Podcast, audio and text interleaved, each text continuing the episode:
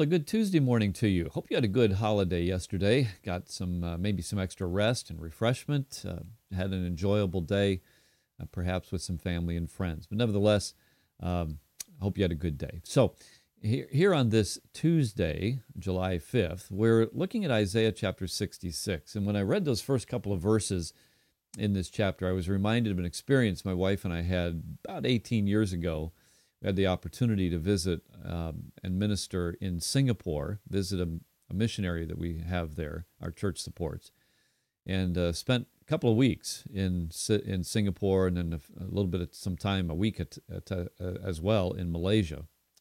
And during one of our uh, afternoons when we had a da- had some downtime while we were still in Singapore, the missionary took us to a an area of the island city nation that um, had well, it was kind of like a Buddha complex, if you will.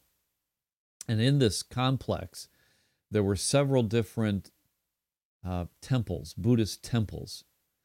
And it was really kind of fascinating to go from one to the other.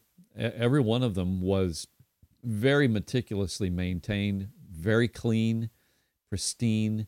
Actually, kind of put a lot of our conservative Bible believing churches in America to shame. I mean, uh, the, the, a lot of our churches aren't very well cared for, and it's a it's a tragedy. It's a shame. But but I I, I digress.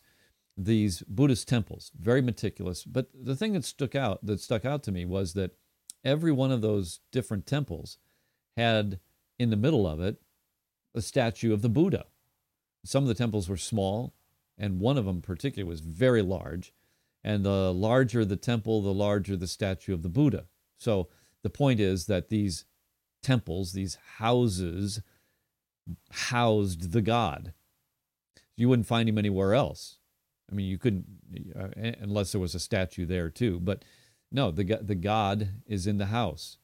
But listen to what the Lord says in Isaiah 66, 1 and 2. He says, Heaven is my throne and the earth is my footstool. Where is the house that you will build for me? And where is the place of my rest? You get his point, don't you? that there isn't a house that could contain him. That's what Solomon said after he built the temple.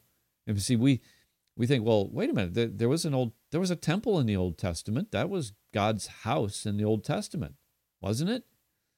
Well, even when Solomon had built that temple and had it completed, he acknowledged the fact that no, this this house that I've built cannot contain you. You are you are the God of the universe, Solomon essentially said. There is, there is no structure on the planet that can contain you. The best that we could do in this temple was to, and by, and by God's design and God's, uh, God's inspiration, build this Holy of Holies room in the temple where there was the Ark of the Covenant. On the top of it was the mercy seat, but there was not a statue of God in there. Nothing, nothing that, that said, this is God. All that mercy seat, if you will, did was symbolize the fact that God dwells with his people. God dwells with his people.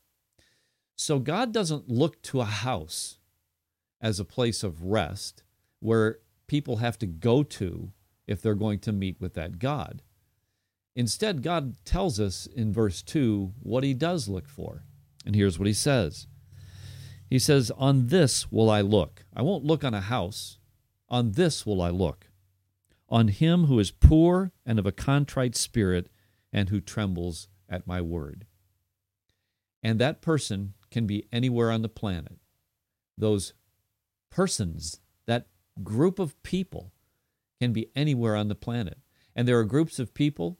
There are people in the United States. There are people in Singapore. There are people in India, there are people in China, there are people in Russia, there are people in Ukraine, there are people in Brazil and Argentina and, and, and all over this planet who upon whom the Lord looks. His eyes look upon them because they are of a poor and contrite spirit and they tremble at his word. And he looks at them all at the same time.